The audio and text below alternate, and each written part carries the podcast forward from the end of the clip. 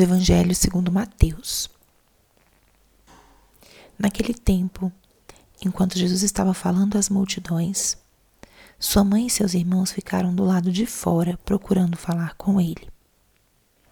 Alguém disse a Jesus: Olha, tua mãe e teus irmãos estão aí fora e querem falar contigo. Jesus perguntou: Quem é minha mãe e quem são meus irmãos? E estendendo a mão para os discípulos, Jesus disse: Eis minha mãe e meus irmãos. Pois todo aquele que faz a vontade do meu Pai que está nos céus, esse é meu irmão, minha irmã e minha mãe. Palavra da salvação. Espírito Santo, alma da minha alma, ilumina minha mente, abre meu coração com teu amor, para que eu possa acolher a palavra de hoje e fazer dela vida na minha vida. Hoje, 21 de novembro, a igreja celebra a apresentação de Nossa Senhora. Um dia em que Maria foi levada ao Templo de Jerusalém para ser ela apresentada ao Senhor. E apresentar um filho, uma filha, ou naquele tempo da tradição judaica, a apresentação no templo era apresentar aquela nova vida diante do Senhor e consagrá-la a Ele. O templo é esse lugar de da presença de Deus, era fortemente o lugar da presença de Deus para o povo judeu.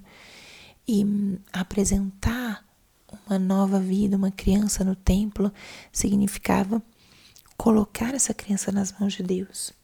E são muitos relatos bíblicos onde as mães oferecem realmente os seus filhos ao Senhor e com esse gesto de apresentá-lo no templo. Contemplar uma festa, uma memória litúrgica como essa, nos leva a olhar para a figura de Nossa Senhora.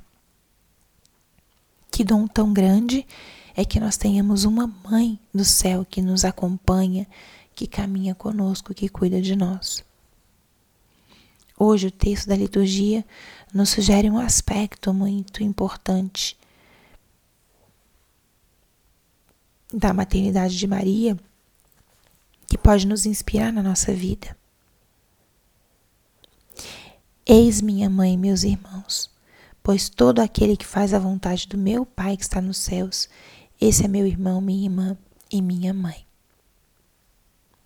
Maria aceitou o chamado de Deus a conceber, por obra do Espírito Santo, a Jesus, que seria o Messias, o Salvador, que estava vindo. Maria é a mulher do sim, é a mulher da disponibilidade e ao mesmo tempo da acolhida. Aqui nesse trecho, Jesus ressalta fazer a vontade do Pai. Maria foi aquela que cumpriu e que fez, que respondeu ao chamado do Senhor. E ela fez frutificar, fez acontecer esse chamado. Aquele que faz a vontade do meu Pai que está nos céus, esse é meu irmão, minha irmã e minha mãe. Pensemos como podemos aprender de Maria essas virtudes. Como podemos aprender de Maria o silêncio, aprender dela também a resposta. Como podemos aprender dela a fazer a vontade do Pai em todo momento.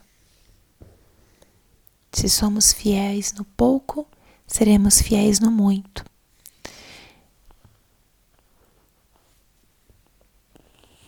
E fazer a vontade de Deus é algo que começa no pequeno.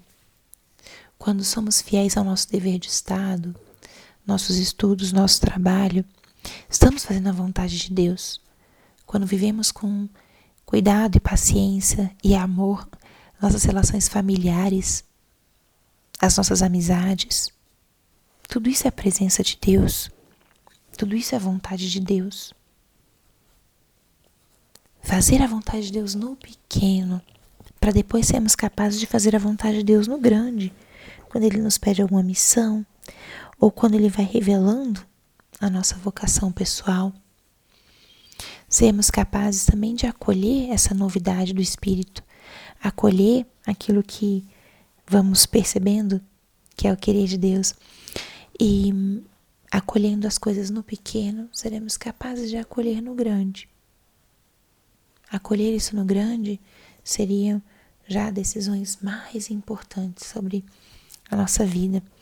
E hum, olhemos hoje para essa Mãe do Céu, para Nossa Senhora, que ela hoje possa ser o modelo que fique diante dos nossos olhos, ou na nossa mente, na nossa imaginação, na nossa recordação. Aprendamos dela a viver como Jesus. E vivamos a, a exemplo de Maria esse cumprimento fiel da vontade de Deus. Olhemos para ela ao longo desse dia de hoje. A oração da Ave Maria pode ajudar para que nós, através dessa oração, contemplemos o exemplo da nossa mãezinha do céu no seu sim, no seu sim sincero, no seu sim generoso. O sim no pequeno, que depois tornou o sim no grande. Glória ao Pai, ao Filho e ao Espírito Santo como era no princípio, agora e sempre. Amém.